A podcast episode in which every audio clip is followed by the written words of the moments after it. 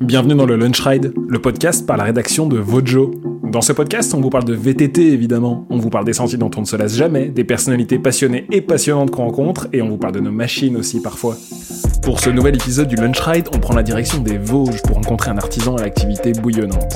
Sous le toit d'une ancienne usine textile, on retrouve Léon, Sauvage et les premières traces d'un projet vertigineux, Léonard.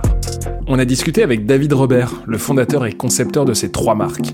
David nous parle de son parcours dans le monde du vélo, de sa passion pour les géométries et de comment, quand on est le plus gros des artisans et le plus petit des industriels, on fait face aux grands défis de l'industrie du cycle. Si vous n'êtes pas familier de ces trois marques, sachez qu'il place le Titane au cœur de la conception, avec des vélos sur mesure chez Léon et des séries chez Sauvage. Et pour ce qui est de Léonard, c'est un projet un peu fou qui entend imprimer en 3D à base de poudre de titane les liens qui viendront assembler et coller des tubes en carbone pour créer, d'après David Robert, l'expérience ultime. Rien que ça. On discute de beaucoup de choses avec David. Des vélos qui ont marqué l'histoire de Léon, mais également les vélos qui n'ont jamais vu le jour. On parle de son succès, mais aussi des moments difficiles qu'il a connus. Enfin bref, on parle de tout, et si vous aimez les beaux objets, vous allez être servi. Alors on se trouve euh, à Senon, une petite, euh, petite cité de caractère euh, au milieu de nulle part dans les Vosges. Dans une ancienne usine. Dans une ancienne usine textile, puisqu'ici l'histoire est textile. Et en fait, on, a acheté ce bâtiment il y a, il y a quelques mois. Donc normalement, c'est le déménagement ultime, puisqu'on a, on a de la place. Il y a de la place, mais il y a déjà pas mal de, il y a pas mal de choses dedans tu travailles, tu es le papa de trois marques. Donc les trois marques que j'ai citées, euh, mais qui ne sont pas les mêmes. La première, celle qu'on connaît le plus sur Vojo et dont on a le plus parlé depuis son lancement en 2016, c'est Léon, qui est donc une marque euh, de vélo en titane sur mesure, personnalisable. Euh, tu m'arrêtes si je me trompe. C'est bien ça. Une marque qui, si je ne me trompe pas encore une fois, bah, connaît un certain succès et oui. qui maintenant a une petite sœur oui. Un petit frère, je ne sais pas, qui s'appelle euh, Sauvage. qui s'appelle Sauvage et qui se concentre sur quoi? Alors Sauvage, en fait, c'est une déclinaison euh, de vélo de conception simple, mais pas simpliste, euh, de, de vélos simples, c'est-à-dire sans suspension ou choses comme ça, avec des géométries très modernes. Ce sont des vélos de série.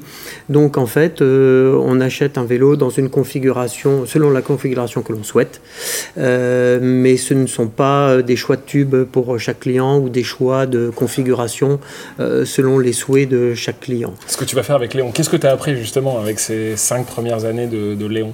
Alors Léon, euh, c'était très facile à gérer jusqu'à il y a un an, avant ces, histoires de pénurie, euh, puisqu'en fait on, on crée des vélos sur mesure en fonction des souhaits de chaque client on était monté une cadence assez élevée puisqu'on est, on est allé jusqu'à 35 vélos par mois, donc pour du sur-mesure, c'est beaucoup. Non, pas de gamme, tu as des VTT, oui. Euh, semi-rigides, tout suspendu, des vélos de gravel, des vélos de route. C'est ça, exactement, avec une activité très répartie entre la partie route gravel et la partie VTT, puisqu'on a quand même un, fort historique euh, VTT. Euh, grâce à Vojo notamment.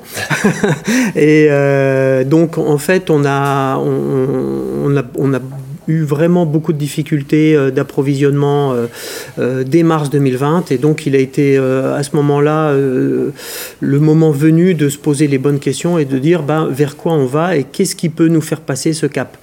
Et donc en fait on, a, on a développé notre bébé qui existait déjà qui était sauvage vers le vélo de série. Donc ça permettait d'avoir de garantir des approvisionnements et des livraisons de vélos et surtout la pérennité de l'entreprise puisque avec Léon on travaillait à catalogue ouvert chez tous les fournisseurs et c'était extrêmement compliqué de, de, s'approvisionner. Donc euh, voilà, maintenant on guide un peu plus les clients chez Léon. On a diminué volontairement la cadence à 15-20 vélos par mois chez Léon et euh, Sauvage a pris le relais puisque on est euh, entre 30 et 50 vélos par mois actuellement avec Sauvage. Donc la démarche n'est pas la même. Mais tu restes, euh, tu restes dans une niche, tu restes dans du vélo en titane et tu restes dans une offre alternative à celle des grosses majors euh, de, de l'industrie. Oui, quand on est arrivé, euh, quand, on a, quand j'ai créé Léon, tout le monde m'avait dit le titane c'est mort. Donc c'était une vraie source de motivation pour attaquer le marché du titane. L'intervenant principal était Seven. Derrière, il y avait un constructeur français qui s'appelait Skyd. Et puis il y avait quasiment plus personne. Donc le marché du titane était complètement à l'arrêt, en stand-by. Donc on, on peut se targuer d'avoir relancé le marché du titane en tout cas, et, avec une, volonté forte, c'était d'être présent en compétition pour montrer que les vélos marche, donc, euh, et non plus avec cette connotation de vélo en titane souple qu'il y avait à l'époque. Euh, voilà, donc euh, on revenait avec une entité forte. voilà, voilà pour. J'ai jamais trop roulé avec des vélos en titane, j'ai fait des petits sauts de puce. Pourquoi est-ce qu'aujourd'hui, en 2021, tu me conseillerais d'essayer un vélo en titane? Parce que en fait on utilise tout ce qu'il y a de bon dans le titane, c'est-à-dire que euh, cette petite euh, résilience naturelle, cette capacité à filtrer les vibrations, euh, on, fabrique selon les mêmes méthodes que, des grands comme Seven, c'est-à-dire qu'on adapte les diamètres de tube en fonction du poids de la personne, donc ça permet d'avoir un vélo qui matche vraiment avec ton, ta façon de rouler, ton, ton, ton poids, et on, on, utilise sept diamètres de tube différents donc il y a vraiment une différence flagrante entre chaque diamètre de tube. Donc on a, nous aussi, des géométries, et vous le savez chez Vojo, puisque l'essai de notre premier Semita à l'époque avait quand même bien interpellé. Euh, on, pousse les géométries vraiment à l'extrême. Donc on utilise le titane que pour ses qualités de solidité, d'adaptabilité aussi au projet du client. Mais ça s'arrête là. Nous, l'idée, c'est de proposer des géométries toujours hyper osées et d'aller chercher et de croiser même les cultures et les, les, pratiques pour chercher le meilleur de chaque chose. Euh, là, par exemple, on vient de lancer un vélo d'ultra distance qui est inspiré d'un vélo de triathlon longue distance, par exemple. D'accord. Et donc la personnalisation chez Léon, tu me le dis, ça passe par le choix des tubes. Euh, leur assemblage, ça passe par la géométrie également. Comment est-ce qu'on fait pour guider quelqu'un euh, qui cherche un vélo sur mesure? Est-ce que tout le monde sait exactement quelle géométrie sera la géométrie parfaite Non. en fait, nous, on a un questionnaire très complet euh, un peu, euh, un peu euh, rédhibitoire à, compléter sur Internet, sur notre site Internet qui s'appelle Demande de devis. Et donc, en fait. ça donne envie, en tout cas. Oui. et donc, on pose des questions de pratique, on pose des questions morphologiques. Donc, il y a des codes simples à prendre, mais qui, qui permettent de déterminer exactement les points d'appui et de les orienter en fonction du projet, de la souplesse du client. On demande aussi la souplesse. Donc euh, il y, a pas mal de, choses à, orienter et quand on a des questions, on n'hésite pas à les poser aux clients et il y a un vrai échange sur tous les projets, il y a un échange de toute façon. Et euh, donc là, tu as la morphologie de ton client mais euh, j'imagine que savoir où ton client roule, quel est son passé sportif, c'est également quelque chose d'important à prendre en considération. On l'a, on, dans le questionnaire. En fait, le questionnaire est très très complet puisque on lui demande évidemment son adresse. Donc évidemment, s'il habite à Fontainebleau ou à Annecy, on sait déjà que ça va pas être exactement le même euh, type de projet. Euh, on demande des questions de pratique, de kilométrage, d'historique aussi. Si le client était plutôt nageur, coureur, cycliste, ça il y, a, beaucoup de paramètres qui rentrent en ligne de compte, notamment dans, les groupes musculaires. Et puis après, on, rentre dans le projet, c'est-à-dire euh, le, modèle souhaité par le client, le montage, euh, éventuellement une peinture s'il veut une peinture. Euh, voilà quoi. Donc tout ça et le budget, bien, bien entendu, puisque ça reste quand même le nerf de la guerre. Donc on fait en sorte que le projet rentre dans son budget. Ouais, tu l'as évoqué, il y a également de la peinture qui rentre. Et on peut avoir un vélo, vélo absolument unique. Oui, oui. Et est-ce que les premiers Léons que tu as fait euh, il y a 5 ans ressemblent aux Léons d'aujourd'hui? Alors non, parce que en fait, euh, les géométries ont beaucoup évolué, notamment euh, la période du, du, du, Semita que je vous avais confié en test, où on tentait des géométries presque enduro sur des vélos de cross-country. Et donc ça, c'était un peu la révolution pour nous. Il y a des diamètres de roues qui ont changé également. Les diamètres de roues, mais nous, on a, on a fait que du 29. Donc euh, la question ne se pose pas. Mais c'est surtout euh, les angles qui ont beaucoup beaucoup changé en fait, hein, des angles de sel qui se sont relevés sur tous les vélos, des, longueurs de potence qui se sont réduites, euh, des, angles de direction qui sont nettement ouverts sur tous les vélos aussi. Donc cette radicalisation, et, c'est beaucoup SAJ la dernière année, on, on arrive quand même un, peu à stabiliser tout ça sans rentrer dans des vélos compliqués à rouler, mais euh, faciles d'accès. Et on, commence à se stabiliser un peu sur tous les types de, vélos. Donc, si je comprends bien, c'est toi qui travailles sur ces géométries. Et j'ai évidemment des questions qui me brûlent les lèvres euh, sur notre ami Léonard, qui est juste derrière pour les gens qui euh, nous regardent en vidéo. Mais avant, je vais te poser des questions sur toi. David, euh, David Robert. Tu es donc euh, le papa de ces trois marques. Et comment est-ce que tu te retrouves euh, à, créer ces vélos Et est-ce que tu es ingénieur Est-ce que tu es technicien et, pourquoi est-ce que tu es, arrivé ici à faire ça? Alors, j'ai. J'ai bientôt 50 ans, donc j'ai déjà un peu bourlingué. j'ai commencé par être coureur. Je travaillais dans un magasin de vélo qui s'appelait Jean-Luc Metz. Euh, à Metz. Euh, et donc, euh, on a créé l'enseigne Véloland. je suis allé vadrouiller chez, chez Ferraroli pendant deux ans. Donc j'étais commercial chez Ferraroli. Ferraroli, pour ceux qui ne connaissent pas, une, une, voire la plus célèbre marque de cadre acier sur mesure en Suisse au début des années 90. Euh, et là, j'ai été coureur Ferrari aussi, donc en DH et en cross-country, puisqu'à l'époque, on pouvait euh, faire les deux sans trop de problèmes, presque avec le même vélo d'ailleurs. Et euh, donc, je, suis, je me suis retrouvé après chez Gosport pendant quelques temps. Et puis euh, j'ai quitté l'univers du vélo et euh, j'ai navigué euh, dans la grande distribution pendant 17 ans. Quand j'ai arrêté la grande distribution, j'ai eu l'opportunité de revendre mon affaire et je voulais revenir dans le vélo. Et c'est là que je me suis acheté un Niner qui était presque inroulable et c'était les premiers 29 pouces. Et donc je suis participé à des compétitions locales. Et là, je me suis dit que le paysage était extrêmement appauvri, parce qu'on voyait les mêmes vélos noirs partout, avec quelques stickers, alors que moi, j'avais quitté le monde du vélo, où on avait des vélos euh, qui étaient proches du tuning, avec des pédaliers euh, euh, violets, des cadres de toutes origines, mais de beaux vélos. Et là, d'un seul coup, ça devenait extrêmement pauvre. Et je me suis dit, il faut faire quelque chose. Et donc là, le début de la démarche du vélo titane sur mesure, parce que je pense que le titane reste la solution pérenne. Et donc, euh, bah, Léon, euh, je pense que beaucoup connaissent euh, l'origine du nom. En fait, j'ai eu deux filles, Julie et Eve.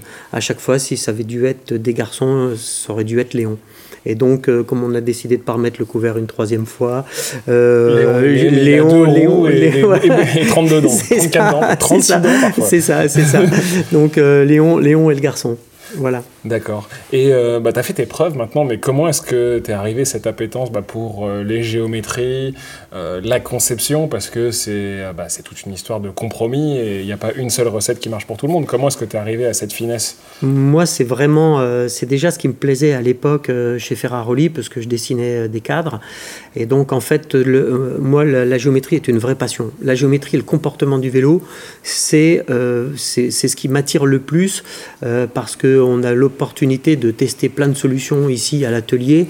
Et quand on voit par exemple des, écarts de 1 degré de diamètre de tube, de choses comme ça, les écarts de comportement qu'il y a, c'est passionnant parce que euh, on se rend compte qu'on peut devenir vraiment meilleur avec pas grand chose euh, euh, parfois. Et, l'idée c'est vraiment ça en fait. C'est que l'expérience client soit la meilleure possible. Donc et moi c'est ce qui me passionne vraiment dans mon métier. Tout le reste c'est secondaire. Ça et la conception des vélos en elle-même ce, dont on va parler après avec Léonard. Est-ce que tu crois qu'il y a une identité, Léon? Parce que euh, bah, c'est aussi le cas quand on est journaliste, mais on arrive toujours avec euh, ses préférences, le terrain sur lequel on roule, son expérience technique, physique.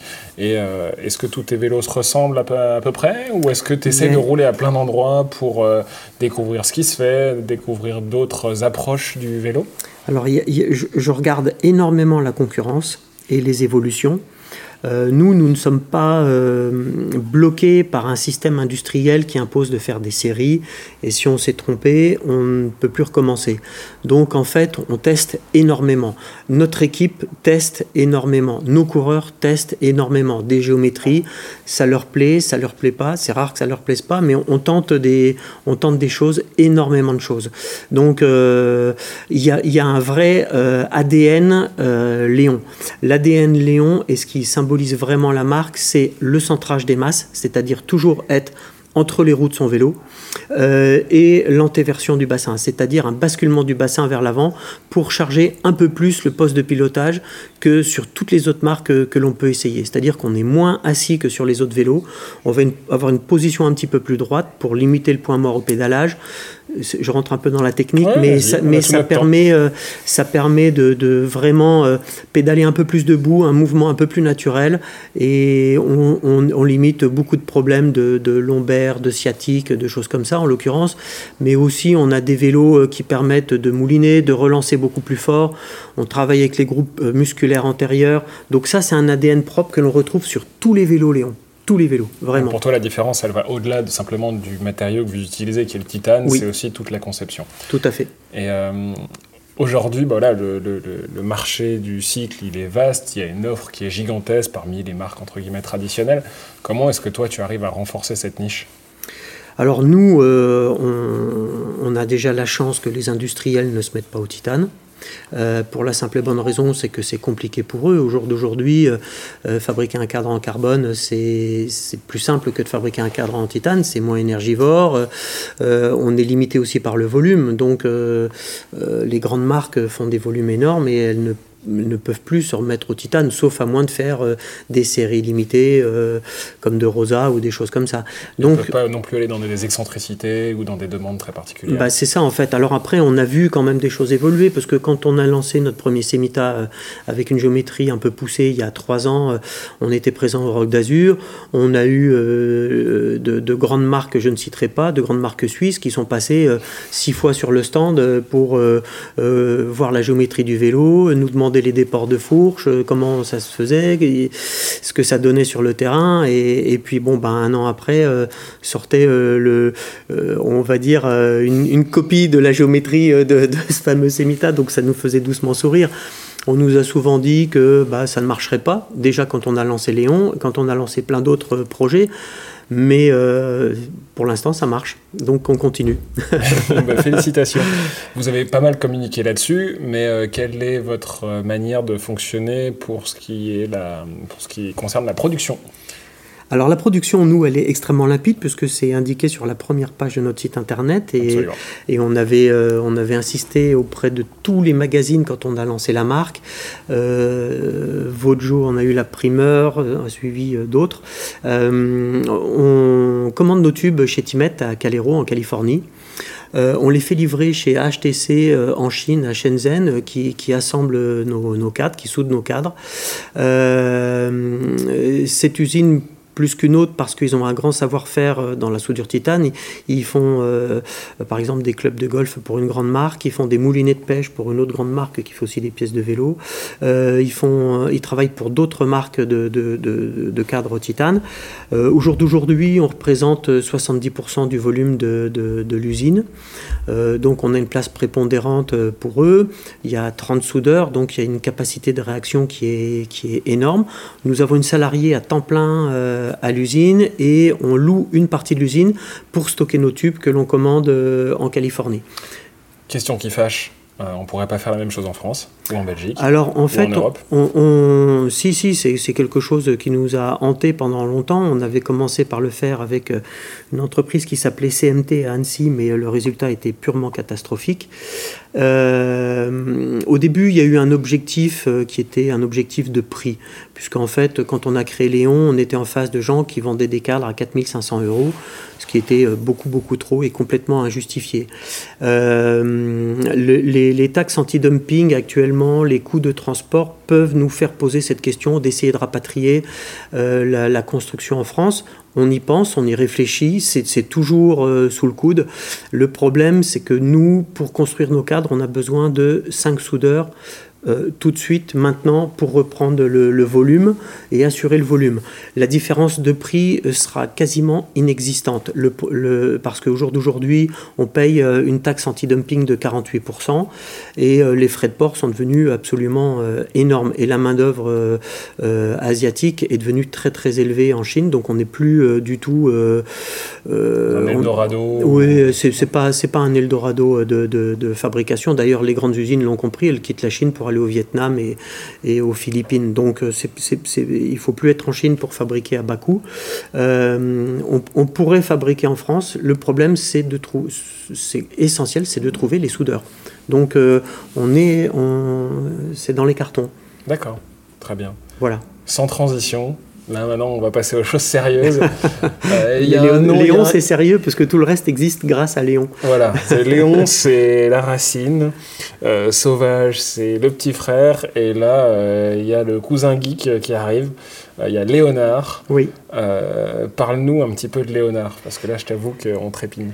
Alors Léonard, c'est un, un, gros projet extrêmement lourd en temps et, en argent, euh, puisqu'en fait on travaille avec euh, Tom Sturdy euh, de Sturdy Cycles depuis un an et demi maintenant sur le développement de vélos imprimés 3D en titane, avec des orientations différentes selon les marques, parce que Tom a commencé, et lui il a déjà bien défriché le terrain, mais les coûts sont très importants, donc il avait besoin de renfort financier, donc on est venu s'ajouter à son projet. Et en fait, on a testé énormément d'imprimantes, énormément de sociétés qui impriment. Et donc là, on a trouvé euh, l'entreprise euh, qui, est, vraiment top.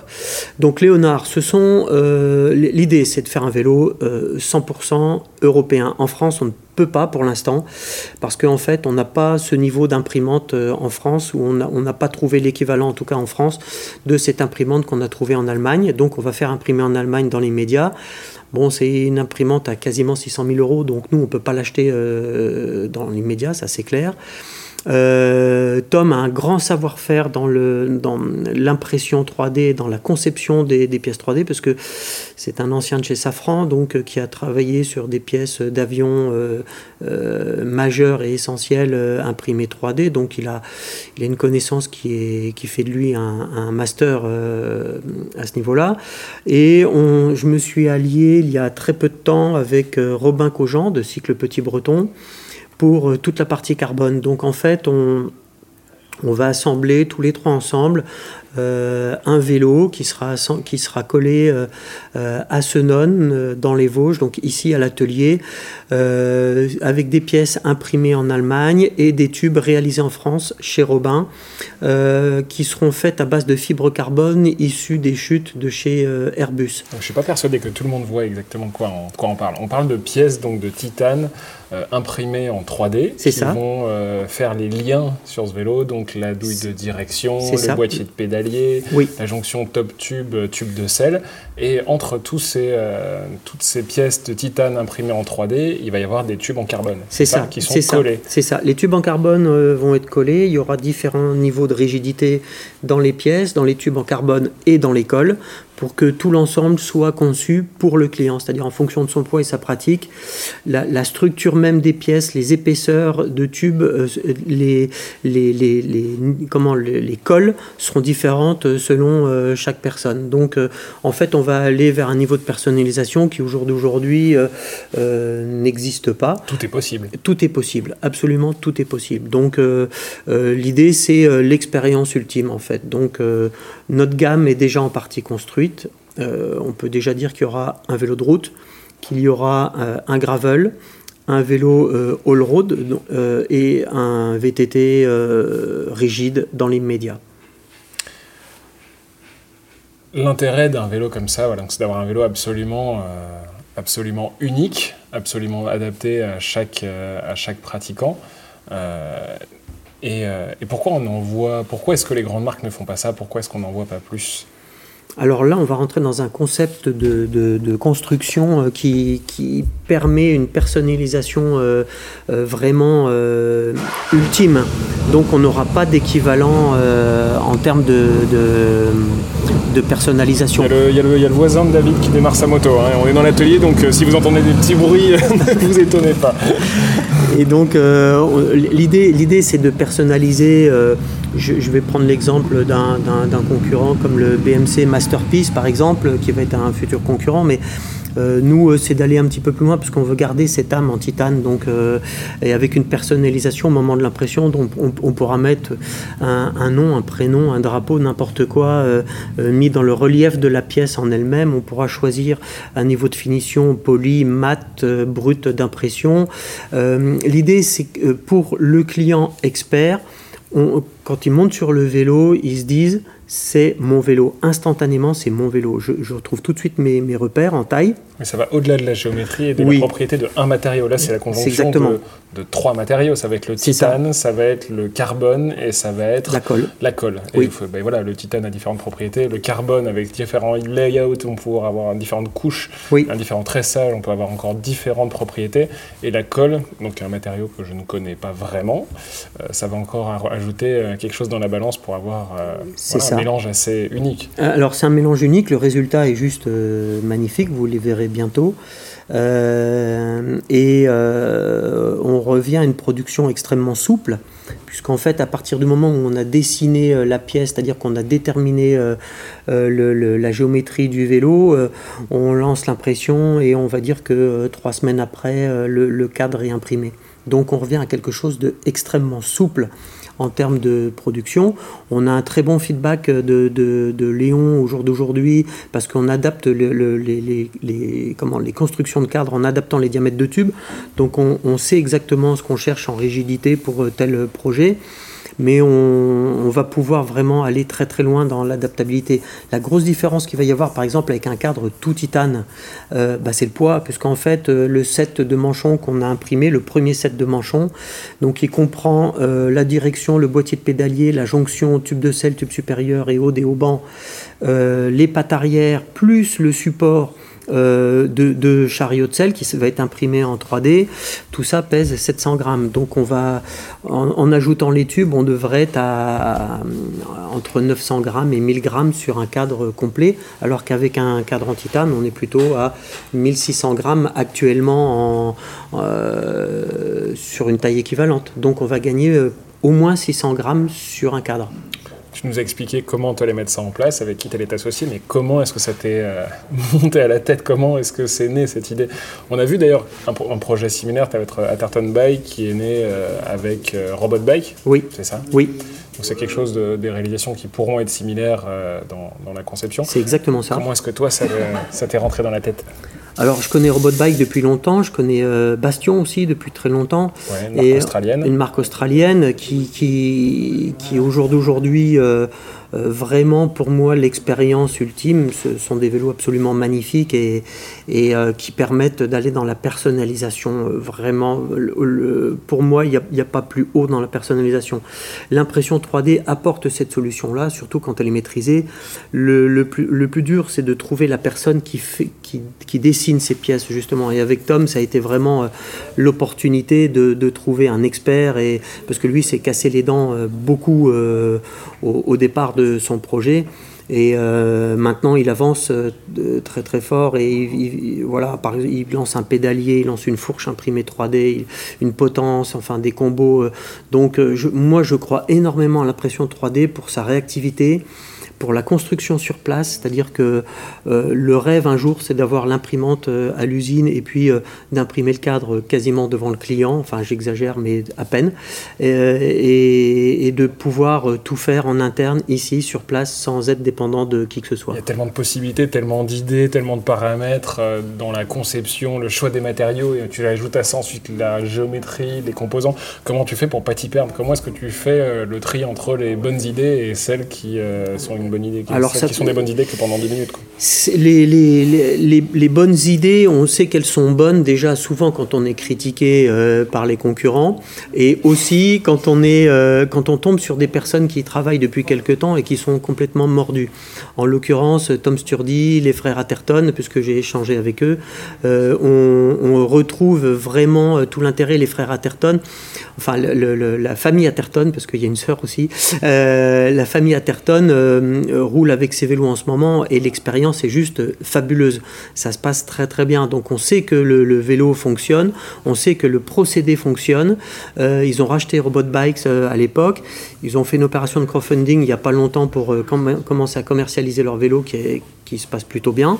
Et en fait, on, sait que ça fonctionne. Donc maintenant, charge à nous de rapatrier tout sur place à un moment donné pour pouvoir lancer cette, cette production. Mais on, on voit Bastion, Bastion c'est une réussite absolue. Quoi. Ils, ils, livrent partout dans le monde.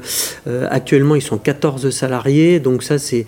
moi, je rêve de recréer de l'embauche locale. Quoi. Donc on est ici dans une, comme je disais tout à l'heure, une ancienne cité, une vallée textile très sinistrée. Et bah, je rêve qu'un jour, euh, il y ait beaucoup de salariés ici et que, euh, et que l'usine fonctionne euh, en autonomie totale. On ne serait dépendant que, que de l'achat de, poudre de titane.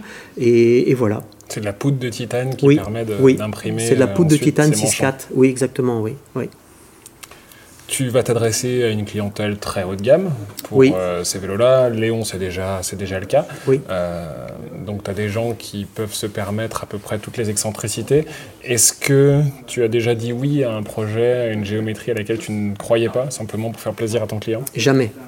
Ça, c'est. Euh, j'ai refusé énormément de vélos, mais énormément. J'en refuse toutes les semaines, en fait. Toutes les semaines? Toutes les semaines, oui. Euh, ou quand on ne tombe pas d'accord euh, sur une géométrie, ou euh, un projet de vélo qui correspond pas à l'ADN de la marque, je, je, je fais pas en fait. Je, Léon restera une marque sportive, sportive dans, plein de registres. Hein. Ça peut être faire une épreuve d'extrême bikepacking, ça peut être un triathlon, ça peut être une course de VTT, n'importe quoi, mais avec un ADN sportif toujours. Et Léonard euh, restera toujours une marque aussi euh, axée avec euh, une notion de rendement. Et justement, l'intérêt de ce projet-là, c'est d'avoir le rendement, mais le confort aussi. C'est-à-dire, comme Léon, on a un très bon feedback là-dessus. On peut faire des vélos nerveux, mais avec des géométries relativement accessibles, parce que le client n'est pas souple et il n'est pas obligé de rentrer dans une géométrie compétition imposée par une marque. On fait des concessions sur certaines choses, mais euh, mais pas surtout. C'est vrai que ça c'est quelque chose qu'on remarque, euh, des gens qui ont souvent un fort pouvoir d'achat, qui vont pouvoir s'acheter le vélo le plus haut de gamme chez certaines marques, ils vont se retrouver avec des vélos de compétition qui ne sont parfois pas du tout adaptés à leur poids, à leur pratique, à leur bagage technique. C'est vrai que là, toi, tu peux apporter quelque chose. Après, il, faut, il, faut, être capable d'en avoir conscience. Ce sont, ce sont nos clients, Léon, actuellement. C'est-à-dire que euh, on a des clients qui viennent de, de, vélos extrêmement pointus, très exigeants, euh, alors euh, qui, sont roulés par des professionnels pour qui ça va très bien, mais euh, dès qu'on fait un cinquième ou un dixième de leur kilométrage, ça, va tout de suite nettement moins bien. Et donc ils se retrouvent parfois, on a beaucoup de vélos qui viennent avec 6 cm d'entretoit sous la potence. Bon, bah voilà, rien que ça, chez Léon, ça n'existe pas, par exemple. Donc, ou des vélos qui sont exigeants, qui demandent des watts. donc nous, on s'adapte à ça, c'est-à-dire que le vélo ne sera jamais un vélo Peru euh, souple ou euh, ce qu'on va appeler une merguez. Euh, il, faut, faut que le vélo fonctionne toujours. L'expérience client, le vélo doit toujours fonctionner. C'est impératif chez Léon. Et chez Léonard, ça le sera encore plus. Donc on va prendre un créneau qui va effectivement être plus premium parce que le prix des vélos sera plus élevé. mais voilà, on garde, on garde ce créneau-là. Tous les vélos qui sortent de l'atelier, on, les on les trouve jolis. Est-ce que tu as, as des réalisations qui te tiennent particulièrement? À cœur ou dont tu es particulièrement fier euh, En modèle en modèle ou en montage En montage, euh, bah, en fait, euh, les, le premier projet abouti de Semita, qui, restera un vélo marquant pour, pour l'histoire Léon, et le, le, Graal, qui est un vélo all-road qui au jour d'aujourd'hui est un succès énorme dans la marque puisque c'est presque un vélo sur deux vendu. Donc le premier vélo all-road, on arrivait sur un segment où euh, il y avait quasiment personne quoi en fait. Donc euh, on s'est dit que plutôt que d'être que gravel pur et dur un vélo performant capable de faire de la route et du gravel avec quelques solutions techniques euh, ça pouvait être, euh, être, une solution. Et le succès fait que on voit d'ailleurs beaucoup de marques qui, qui, nous suivent. Donc ça c'est plutôt encourageant. Et puis j'aime toujours autant le Torrentibus qui est notre semi-rigide de cross-country euh, voilà, donc. Euh, J'aimerais qu'on s'arrête un tout petit peu sur le Semita. Est-ce que tu peux en dire, en, expliquer en deux mots ce que c'est que ce vélo? Alors euh, c'est un, c'est un vélo de cross-country qui a évolué puisqu'en fait c'est un vélo qui n'aurait pas dû exister. C'est-à-dire qu'on a fait un, on a fait deux prototypes qui sont attachés au fond de l'atelier avec des systèmes de biellettes Et c'était une véritable catastrophe, en fait, ça fonctionnait pas du tout. On a roulé une dizaine de fois chaque cadre et on, on a dit, bon, ben, on arrête le projet, on le met à la poubelle. Et en fait, euh, un soir, je décide de démonter les biellettes et je vais rouler avec le vélo. Et là, j'avais l'impression de ne pas avancer. Je rentre, euh, 3 com, euh, 17 records personnels sur Strava. Et je dis, bon, finalement, les biellettes, c'était peut-être pas une bonne idée. C'est une espèce de softail, il n'y a pas de point de pivot, il y a un petit amortisseur avec combien de débattements? Alors là, on a 92 mm de débattement. Tu travailles sur le flex du titane. On travaille sur le flex du titane. Donc euh, le, le- le vélo est un, un vélo euh, pur cross-country euh, marathon, cross-country moderne, hein, puisqu'on a fait des géométries très poussées. Vous l'avez essayé à l'époque euh, dans un pre- première approche. Le vélo a évolué quand même depuis, puisqu'en fait on travaille avec des potences plus courtes que ce que l'on faisait à l'époque. On a, on a aussi euh, initié cette tendance des potences très courtes. Et donc euh, le vélo a évolué. Au jour d'aujourd'hui, c'est un vélo qu'on retrouve en compétition à haut niveau, puisque il est J'allais y venir, parce qu'il a eu des, il, a- il roule en compétition avec toi, mais il y a eu euh, quelques années plus tard une grande marque qui a sorti un projet assez similaire. oui, C'était, c'était là où je voulais t'amener. oui, Il y a Trek qui a sorti son super caliber, oui, qui fonctionne sur le même principe, en carbone cette fois-ci. c'est ça. Tu dois être fier quand Oui, oui, ah comme ben, ça sort un euh, projet qui, euh, qui, qui valide entre guillemets ton, ton, ton, ton délire. C'est exactement ça, surtout qu'il y a trois ans, on avait tous les gars de chez Trek euh, qui étaient aussi sur le, le stand au Rock d'Azur, donc c'était c'est assez amusant de voir des vélos comme ça qui arrivent. Après, le concept, il existe depuis très très longtemps. hein, le, concept du Softail, euh, euh, Lightspeed, euh, il y a plus de 20 ans. euh, donc, on n'a fait que remettre au goût du jour quelque chose qui existait il y a longtemps, mais avec une différence majeure, en utilisant des diamètres de roues convaincants comme le 29 pouces, avec des géométries très modernes et surtout des amortisseurs qui fonctionnent. Donc là, euh, en fait, la, recette, elle fonctionne parce qu'on a, on a tout ça. À l'époque, ces vélos-là étaient bien, mais euh, c'était pas, pas ultra convaincant. Maintenant, avec tous les éléments dont on dispose, on arrive à faire des vélos vraiment fous. Et donc, on est présent. C'est le vélo numéro un sur le classement Xterra mondial euh, actuellement. Et c'est ça qui fait la beauté de l'artisanat aussi, c'est de montrer voilà, euh, ces échanges qu'il peut y avoir entre des majors, des artisans, des, euh, des essais, des prototypes, des projets abandonnés. euh, C'est Oui, ça qui oui, fait oui. un peu toute la beauté de l'industrie du cycle. Bah, l'exemple, du Semita, par exemple, la dernière évolution, c'était il y a quelques mois. On a, on a fait un travail spécifique sur le- l'amortisseur avec Royal Suspension qui est à Pont-à-Mousson. Un petit clin d'œil à Arnaud. Et donc, en fait, on, on a travaillé pendant une journée complète sur cet amortisseur. On, on change les, les cales hautes de compression, enfin hautes et basses de compression et de détente pour avoir un travail spécifique à l'amortisseur. Donc, euh, et on a un squid lock qu'on achète chez Or- Orbea, donc un, blocage trois positions qui permet d'avoir une position bloquée avec 15 mm de débattement à la roue arrière, une position intermédiaire et une position toute ouverte. Très bien. À quoi, euh, question purement business, euh, à quoi tient le succès d'une société comme la tienne? Euh, C'est la personnalisation C'est oui. Alors c'est il y a, y a- y a beaucoup de choses. Il y a, je sais pas si c'est de la chance ou ce qu'on appelle le nez creux, mais euh, euh, arriver sur un marché qui n'existe plus à un moment T. Et, et en fait, parce qu'il faut bien savoir que quand Léon est arrivé sur le marché, Seven vendait 17 cadres par an. Donc, je m'étais fixé 12 cadres la première année. Euh, on a commercialisé en février euh, le premier cadre. Au mois de décembre, euh, on avait vendu 68 cadres. Donc, euh, il y avait clairement une attente euh, avec euh, plus personne en face. Donc, on est arrivé à un moment où les marques commençaient à augmenter les prix de leurs vélos. Les vélos étaient moroses, c'est ce que je disais tout à l'heure. Et finalement, il y avait une attente de, Il y avait un besoin de couleur, un besoin de custom, un besoin de. Voilà. Et je pense que c'est ça, en fait. La clé, c'est- vraiment ça. Euh, Il y, a- il y avait un manque. Il y avait juste un manque. Et je crois que c'est là. Au jour d'aujourd'hui, la réussite, euh, c'est. euh, on s'est organisé, on a embauché du monde, on est présent sur euh, beaucoup de créneaux et, euh, et la marque est bien implantée. Et, voilà, on a, on a plus de 2700 euh, Léons qui roulent au jour d'aujourd'hui. Donc euh, en fait, euh, je ne dis pas qu'on n'a plus besoin de faire de publicité, mais euh, les vélos qui- roulent font notre propre publicité, on a une certaine notoriété et en fait euh, euh, le, le, commerce fonctionne presque tout seul, je le dis à mi-mot, mais euh, tu as quand même connu une période difficile ces derniers mois. Tu as réussi à, faire une pirouette ou encore une fois avoir le nez creux pour euh, acheter au bon moment. Mais est-ce que tu peux nous parler un petit peu de, bah, de comment toi, tu as été amené à gérer euh, une crise, la pénurie de matériel euh, et de composants due à la pandémie de Covid?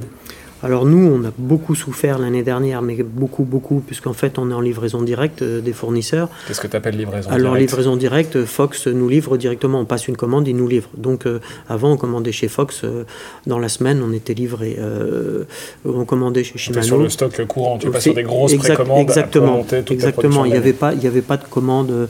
nous, en fait, pour bien comprendre la taille de la marque, au jour d'aujourd'hui, Léon c'est le plus gros des artisans et c'est le plus petit des industriels. Donc on est au milieu de nulle part. C'est-à-dire qu'on n'est pas, euh, on pas une grande marque américaine qui achète 150 000 groupes et on n'est pas un artisan qui achète 25 euh, euh, ou 30 groupes. On, se trouve vraiment entre les deux. on engage à peu près 600-700 groupes par an au jour d'aujourd'hui. Donc on, est, on est dans, un, dans un, une espèce de trou d'air qui, euh, qui nous pose un problème parce qu'en fait, on a du mal à s'approvisionner en direct. Et l'année dernière, sortie du premier confinement, on se rend compte que plus personne n'a plus rien parce qu'en fait, euh, l'Asie était fermée, nous avons fermé et il n'y a plus rien nulle part. Et les usines sont complètement euh, désorganisées. tout le monde commande à, fond partout et il y a des pièces qui sont stockées dans tous les magasins mais avec une mauvaise répartition du stock, ce qui est encore le cas aujourd'hui parce que pièces, il y en a, c'est juste que les stocks sont mal répartis partout. Et euh, une explosion de la demande, alors que finalement le marché du vélo, euh, quand on regarde les chiffres euh, à fin d'année dernière, on est à plus de, hein, donc c'est pas du tout l'euphorie. le marché électrique semble aussi se, calmer de ce que je vois. Et donc, au mois de septembre, on, en a un peu marre de souffrir et, de se faire insulter parce que les clients n'ont pas pris encore la mesure de la pénurie. Donc nous, nous sommes en pénurie, les artisans sont en pénurie, les magasins tombent en, rupture, mais par contre les grandes marques sont toujours capables de livrer parce qu'elles sont sur leur stock, elles vivent sur leur stock. Donc jusque-là, c'est très compliqué pour nous parce qu'il faut expliquer aux clients une situation dont ils n'entendent pas parler. Et à partir de la fin. Et un client qui s'attend à une prestation haut de gamme. Tout à fait. Donc les vélos qu'on devait livrer en février, on les livre en juillet. Donc là, on, passe à des délais complètement euh, monstrueux et euh, c'est très difficile à expliquer. Mais euh, les clients nous suivent et on, les remercie encore mille fois. Et donc, fin, fin d'année dernière, je décide de bloquer toutes les commandes de fin septembre jusqu'à décembre. On changer la manière d'approche. Oui, euh. en disant si on veut sauver l'entreprise, euh, on doit commander pour 2021. Oui, parce que là, c'est plus simplement euh, trouver trois derrière, c'est sauver l'entreprise. C'est c'est sauver l'entreprise. Clairement, il n'y a plus de pièces nulle part. Les grandes, on entend parler des grandes marques qui sont en train de tomber en rupture. Dès le mois de septembre, octobre, c'est une désorganisation mondiale, explosion du fret parce qu'il y a une énorme tension sur le, le fret international. Donc c'est triplé, voire quadruplé. Euh, et puis là, on se dit, ben, il faut, enfin, je me dis, il faut, il faut qu'on sauve l'entreprise. Et euh, je commande pour toute l'année 2021. Donc, j'estime des besoins euh, complètement délirants. je me dis, ben, on, va commander, on va être les premiers à commander, donc on va avoir une grosse demande. Et, et c'est ce qui fait qu'au jour d'aujourd'hui, ben, on, livre nos clients, parce qu'en fait, à partir du mois d'avril, on a commencé à recevoir nos commandes de fin de l'année dernière alors que la plupart de nos confrères sont au jour d'aujourd'hui en rupture et vont livrer au mois de janvier, février ou mars l'année prochaine. Alors que nous, on reçoit euh, nos groupes tous les mois depuis le mois d'avril et on est capable de livrer euh, euh, actuellement en 3 ou 4 mois quasiment tous nos vélos. Ouais, donc la réussite d'une entreprise, pour reprendre un petit peu la question que j'avais avant, c'est il faut oui avoir un petit côté géo trouve tout, oui avoir un petit côté geek, euh, oui avoir la mesure pour être capable de proposer une belle géométrie, mais après il faut quand même avoir euh, un savoir-faire commercial. Euh, pour, pour, pour, s'adapter Là, il fallait, il fallait prendre des engagements. je prends l'exemple de Campagnolo. On avait vendu trois groupes Campagnolo en cinq ans. J'ai commandé 24 groupes au mois de novembre. Bon, c'est cette flexibilité, cette, encore une fois, tout ça euh, tourne autour de, bah, de, la personnalisation.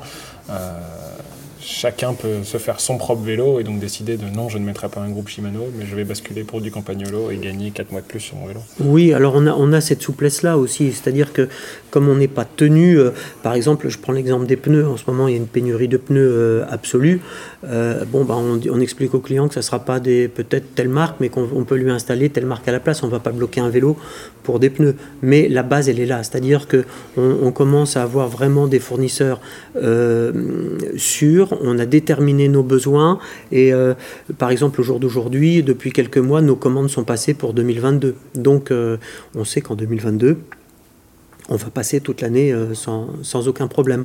Donc euh, il, faut anticiper, ça c'est nouveau pour nous, mais c'était une question de pérennité de l'entreprise. Et l'année dernière, on a commandé pour toute cette année. Et donc là, cette année, on vit je ne vais pas dire confortablement, parce que euh, le transport est toujours quand même extrêmement tendu et euh, à l'heure actuelle, euh, on, négocie quasiment devant la soute de l'avion pour, pour pouvoir charger, charger les vélos ou, sur les quais de, voies de chemin de fer. Mais ça reste compliqué sur certains approvisionnements, mais on y arrive. On, on livre tout le monde. Donc quand même bien. Est-ce qu'en 2022, on pourra monter sur un Léonard? Oui. On va pouvoir monter sur un. Est-ce que tu sais d'ailleurs, j'ai fait mes petites recherches, est-ce que tu sais que Léonard est une marque de vélo qui a existé? Oui, comme Sauvage d'ailleurs. C'est vrai? Oui. Donc moi j'ai vu euh, l'histoire de Léonard, c'est un, un, Italien qui allait faire des cadres de vélo de route euh, au Québec. Oui. Et quelle est l'histoire de Sauvage? Alors Sauvage, c'était une, une, petite marque française, euh, Sauvage le Jeune, et euh, qui, qui, a perduré dans les années 50, 60, et puis qui est morte euh, par elle-même en fait. Donc voilà, qui a disparu des écrans radars. Ben, comme quoi, il y a toujours un héritage. Et ça Mais oui, continuer. tout à fait, tout à fait. Oui. Merci beaucoup, David. Merci, Paul.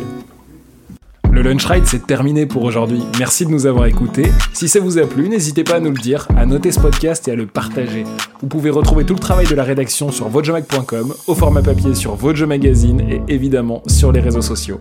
À bientôt pour de nouveaux Lunch Rides.